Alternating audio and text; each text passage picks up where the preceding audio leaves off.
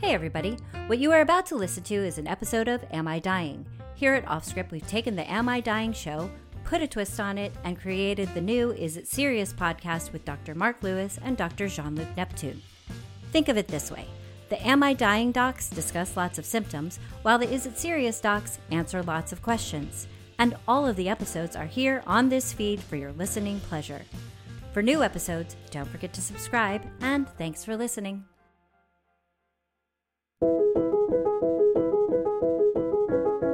Hey everyone, it's Dr. Chris Kelly. And I'm Dr. Mark Eisenberg. And we are here to answer the age old question Am I dying? Okay, today we are going to be talking about medical myths. A favorite topic of mine because I feel like I'm constantly getting phone calls being asked to debunk a certain myth. Somebody says, Well, you know, I heard that I should be doing this, or, you know, if I have that, I should be doing this. And it's always interesting just to hear how these things perpetuate themselves in popular culture. Mark, do you, do you feel like you're hearing a lot about medical myths all the time from people? Oh, of course. Well, we'd like to welcome our listeners. Thank you for joining us today. But yeah, it's all old, you know, grandma's like myths that you should like, you know, you're going to catch a cold if you don't wear a jacket outdoors or drink six glasses of water a day. So the question is, how accurate were our grandmothers? And it's uh, so nice that you welcomed everyone. By the way, you're probably the kind of person who always looks up and says hi when someone walks into a room. Yeah, usually, even if they have a gun. okay, not even going to explore that. Um, okay, yeah. So I think you mentioned two good myths right there. So so let's try to make it through five or six myths on this show. We'll go through the ones that we hear about the most often. Go through whether there's any science behind those myths, whether there's anything really there, even a kernel of truth mm-hmm. uh, and whether it's something people need to worry about. But you so know, but, just... a lot, but a lot of things probably have been years of experience, and people, you know, people they've they've thought it works out properly. But again, it goes to show that if you don't have clear, like double blind, placebo controlled studies, you really never know an answer to something, right? And and just because something has been believed to be true for a long time does not make it so. Yeah, I mean, even in when we were in training, there were certain medications that were used for certain disorders, and then years later, there were actually real studies that showed that that sometimes patients did worse on these medications. So yeah, it's funny. I'm I'm right now. You know, I have young younger kids, uh, grade school kids, and we're reading about Greek mythology together, and we've talked about how people sort of concoct these stories to explain the universe as they see it. And it's interesting because I think a lot of myths about medicine are similar, that people have perpetuated these through the generations because it just makes logical sense to them, even if it's not true. exactly. But I mean, some people, you know, there's also the placebo effect, right? So if you give somebody a, a sugar pill, a placebo, what is it, a 14% likelihood they're going to feel like a certain way? I've only prescribed placebos actually my entire career. it works out fine. Okay, so let's uh, start with our myth number one. Uh, I think you mentioned a good myth that we should start with. Does cold weather actually make you sick? Will go out will going outside underdressed for the cold weather or the wet weather result in you catching an actual cold? Yeah. And the answer is no. However, there's some caveats with that, right? So yes, being cold, and I think they've even done studies where they've taken people and put them in like cold bathtubs inside or outside and compared them to like people who were normal indoor temperatures and found that there was no increased risk of catching anything, right? But, right. but the truth is certain virus well it goes both ways. Certain viruses actually do better outside. So the likelihood of catching a virus might be not because you're not wearing a jacket but because it actually can thrive in colder weather right?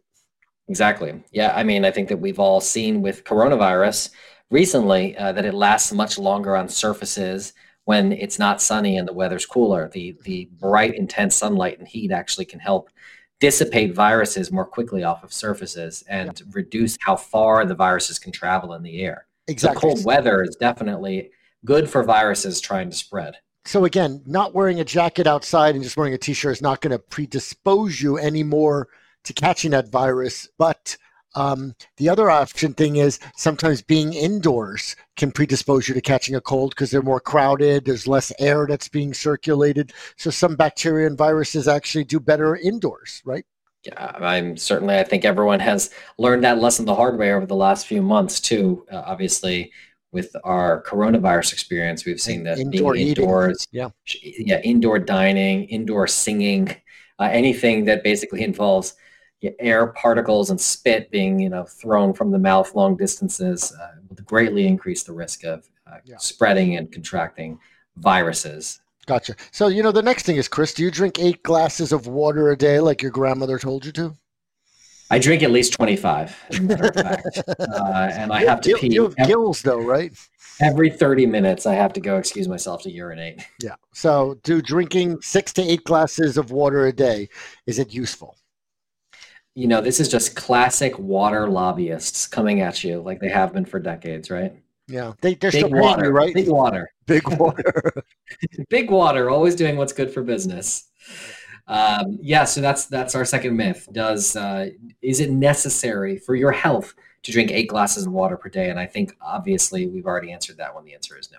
No, just drink if you're thirsty. And you know they also found that even the caffeine, like coffee and other things and you know cereal with milk all that other stuff hydrates you also so again drink if you're thirsty um, it turns out that some people if they're drinking too many glasses of water a day could actually put themselves at increased risk of having problems right Right. Well, in addition to having to pee a lot, uh, if you drink too much water, it, it is possible actually that you consume so much water that your kidneys can't keep up. Your body has to keep certain electrolytes in, in very close balance. Sodium, for example, is an electrolyte that is in your blood and has to be kept in a very tight concentration range for your cells to function properly. And part of the job of your kidneys is to actually uh, get rid of water in the urine to maintain that accurate concentration of sodium. And if you drink a ton of water really quickly, you know your intestines will reabsorb it and it actually can overwhelm your kidney's ability to get rid of water and you can drop your sodium concentration and have a seizure and even die yeah. So normal sodium concentrations are like 136 to 140. You know, once you hit below 128, you could actually have seizures. And we've seen people in the hospital with as low as like 110, 118. And basically they're in the ICU. Uh, and there's this term which is interesting. Hyponatremia means low sodium, but there's something called psychogenic polydipsia. Do you want to tell everyone what that is? I think that just means when you compulsively drink a lot of water. Exactly. Some people just, the reason why their sodium was lower is not that there was a tumor in their head causing a secretion of a hormone that's responsible, but they were just drinking so much water that they put themselves in such bad shape. Mark, has, does the phrase hold your wee for a Wii mean anything to you at all? No, sounds sexual to me, honestly.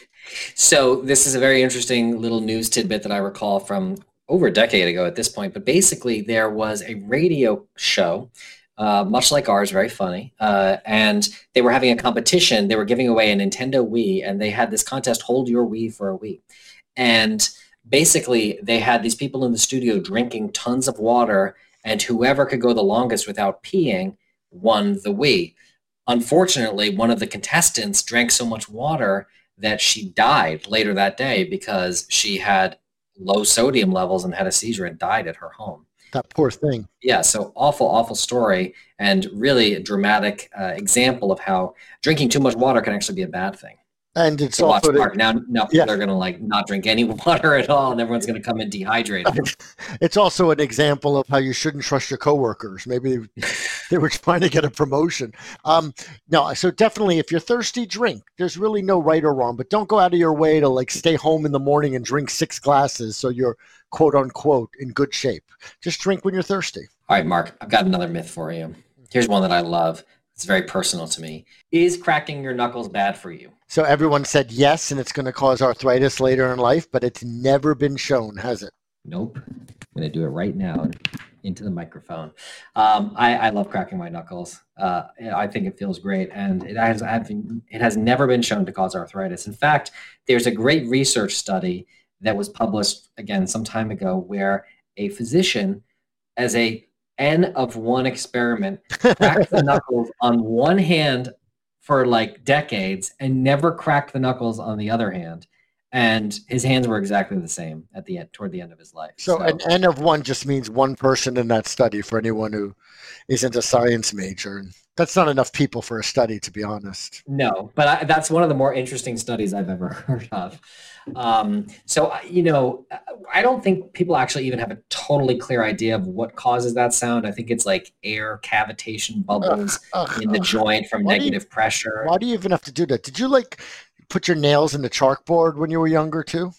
No, but I just love it. And it's funny. I don't know if you're a Seinfeld fan, but there's a whole episode about, you know, how George and Jerry are debating whether pianists do anything backstage to prepare for performances. And it's like this whole thing. George is dating the pianist.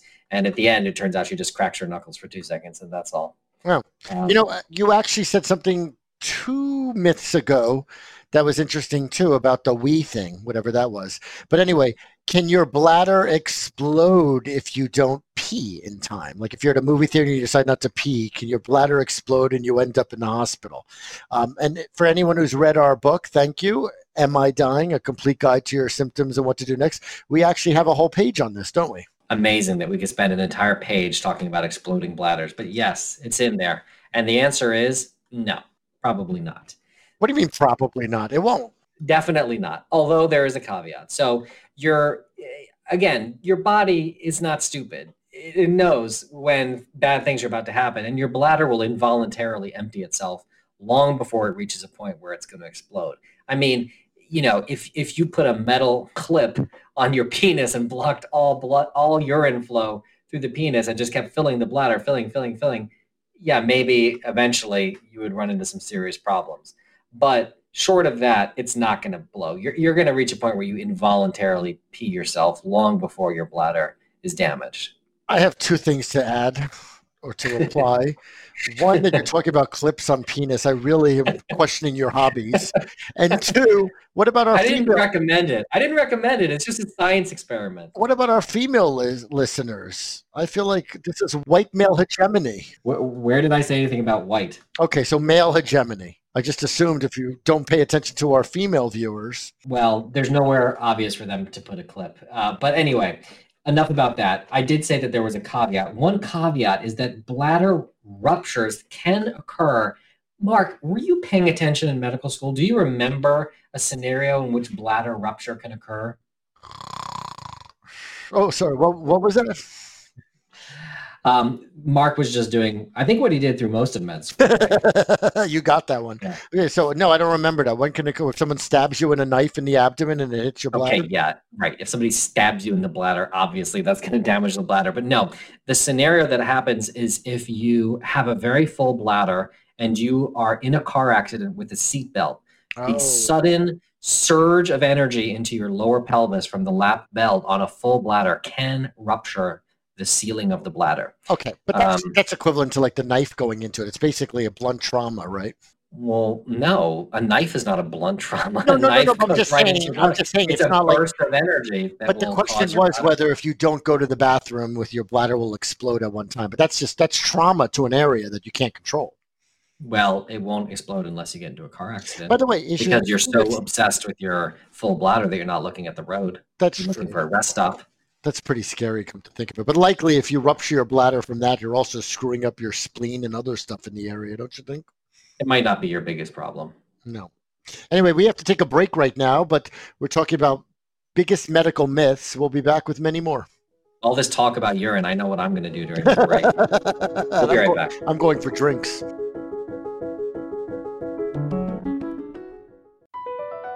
Across America, BP supports more than 275,000 jobs to keep energy flowing.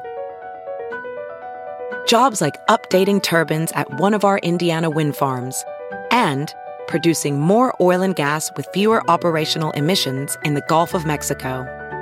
It's and, not or. See what doing both means for energy nationwide at bp.com slash investing in America.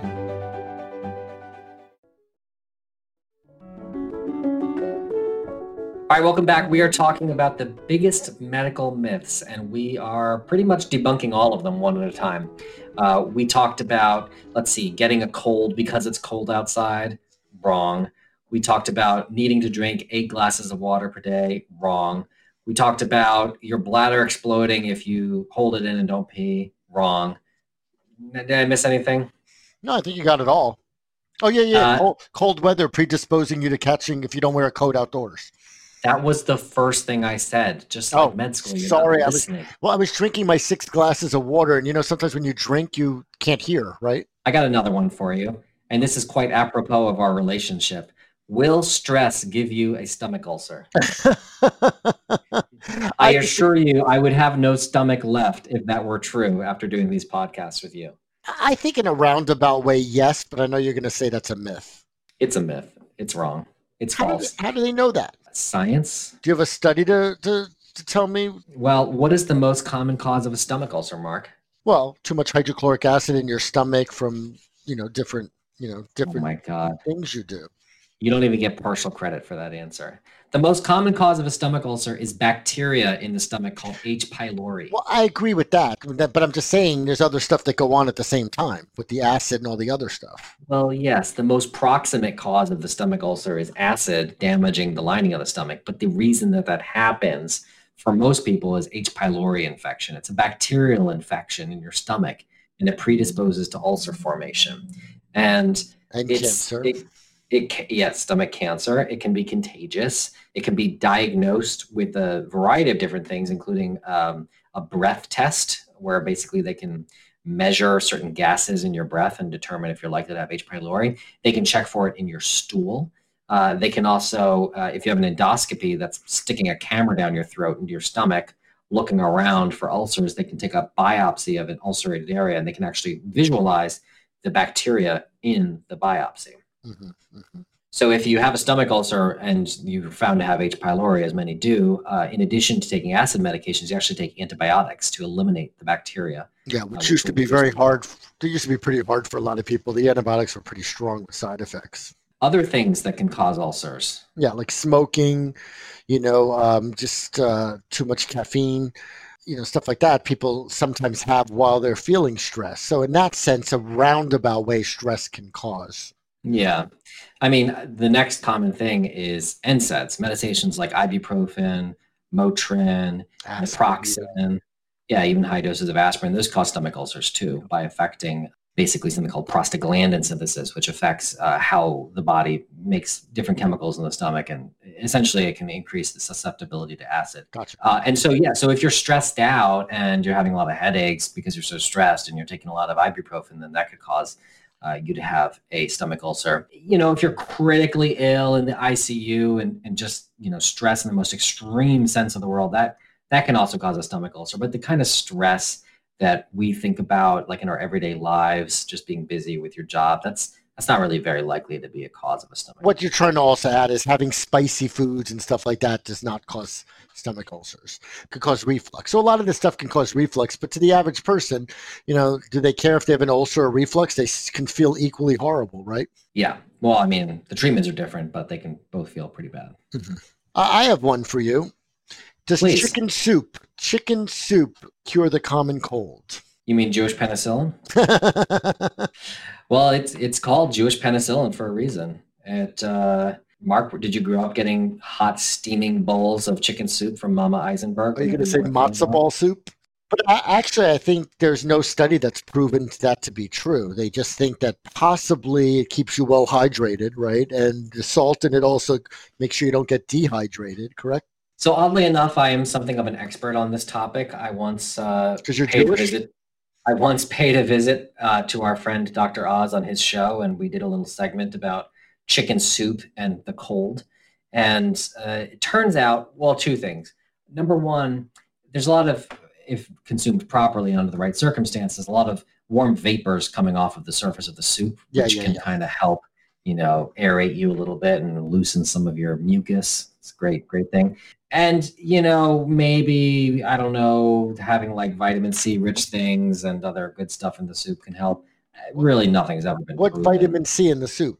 I don't know if you squeeze like a little lemon in it or something. Most people don't. I don't know, Mark. But the truth is, it is still good to have. But the question is, eh, according to this, you could just have miso soup or any other type of soup. No, yeah, I I think it's a myth. There's nothing in the bone marrow that people thought could possibly help, right? I don't think so. No, but it's still good. I know I'm having some now, and I'm not even sick. Um, anyway, how, should we get into like some pediatric stuff, or is this too? Uh, No, I don't talk about pediatrics. That's beyond my license. I'm sorry. okay. um, but I do have one for you. This is actually one of my favorite myths. And since we're on the topic of foods, uh, this one was quite apropos. Do carrots help your vision? Well, they have vitamin A. Everybody knows that, and vitamin A is good for your vision. Or the lack of vitamin A is bad for your vision. Put it that way. Correct. So are carrots in particular? Do you have to eat carrots to see well? No, because you probably can get enough vitamin A from other ways. Yeah, you get vitamin A all, all over your diet if you have a healthy, balanced diet. Interestingly enough, the relationship between vision and carrots is said to have originated during World War II. And so the folklore goes, and this may itself be a myth. Uh, the folklore says that uh, British fighter pilots were shooting down Nazi aircraft using radar, which was relatively new at that point. Uh, but they didn't want the Germans to know about their technology. And so they just alleged that they could see the airplanes at night so well because they were eating so many carrots, which were growing in some abundance in the United Kingdom at that point. Oh. And so there, this led to this myth that eating carrots led to amazing night vision. Can't you become toxic on too many carrots? Probably. Yeah, you can. There is. There's a whole syndrome. I thought. Is there a Bugs Bunny episode about this? anyway, that, that story may itself be a myth, but it gets pos- uh, passed around, and it's it's uh, one possible explanation for this carrot vision link uh, in our popular culture. But uh, as for whether carrots themselves are essential for vision, I mean, there's nothing wrong with eating carrots, and I certainly recommend doing it, but you don't need to go out of your way. I don't know why I'm thinking scurvy at the moment, but if any of you ever think you have scurvy out there, yeah, vitamin, you know, and then eating a carrot will not help you because scurvy is no, but having a bunch of oranges or lemons will cure you. That is right, and that's why pirates would get scurvy. Are because when you're on a boat for months, you know, usually lemons and limes aren't exactly like durable rations that you keep by the crate load in the hull of your pirate ship. But they were on the Carnival cruise you were on. so, so they wouldn't have any vitamin C in their diet, and they would start getting ricket or not rickets. They would get scurvy. Their teeth would fall out. Okay, one more myth. Sure. You got one, or you want me to throw one up? Well, I can get one unless you want. Why don't you go? Um, I'm trying to think of what my favorite last myth. Okay, I got one for you. Ready? I was ready like four minutes ago. Can people with dark skin get away with not wearing suntan lotion? Absolutely not. Thank you and people who have darker skin should be offended when other people tell them, "Oh, you don't need sunblock." Of course, they can still develop melanoma and skin cancers. You know, they have the same melanin uh, risk of having cancers, also, right? Not only that, um, first of all, the extra pigment in the skin maybe provides marginal, slight protection from the sun, but not to the point that you don't need sunscreen. The problem too is that it may be harder or slower to notice pigmented lesions and heavily pigmented skin uh, because they don't stand out quite as much. And so if you do develop a skin cancer, may not, it may take longer to notice it. Look, everyone should be wearing sunblock. I mean, yes, if you're in the summer at the pool or a beach or running around outside of the park, but even in the winter, you know, there's nothing wrong putting a little sunblock on your face, right? Because you could still, you know, cause some damage. Yeah. I mean, in general, you should put sunscreen on your face every day. I easily go months on end with barely any time outside in my life as a doctor, sadly. But for people who do have time outside, I would strongly recommend wearing sunscreen. But that can explain some of your wrinkles, don't you think? No, I'm never exposed to the sun. I have no wrinkles. I look 15 years old. anyway, everyone, thank you for joining us. Today we talked about medical myths, and uh, we really appreciate you listening. If you like the show, be sure to subscribe, leave a review, follow us on social, and tell all your friends to listen. Am I Dying is a production of Offscript Media. Our executive producer is Matthew Zachary.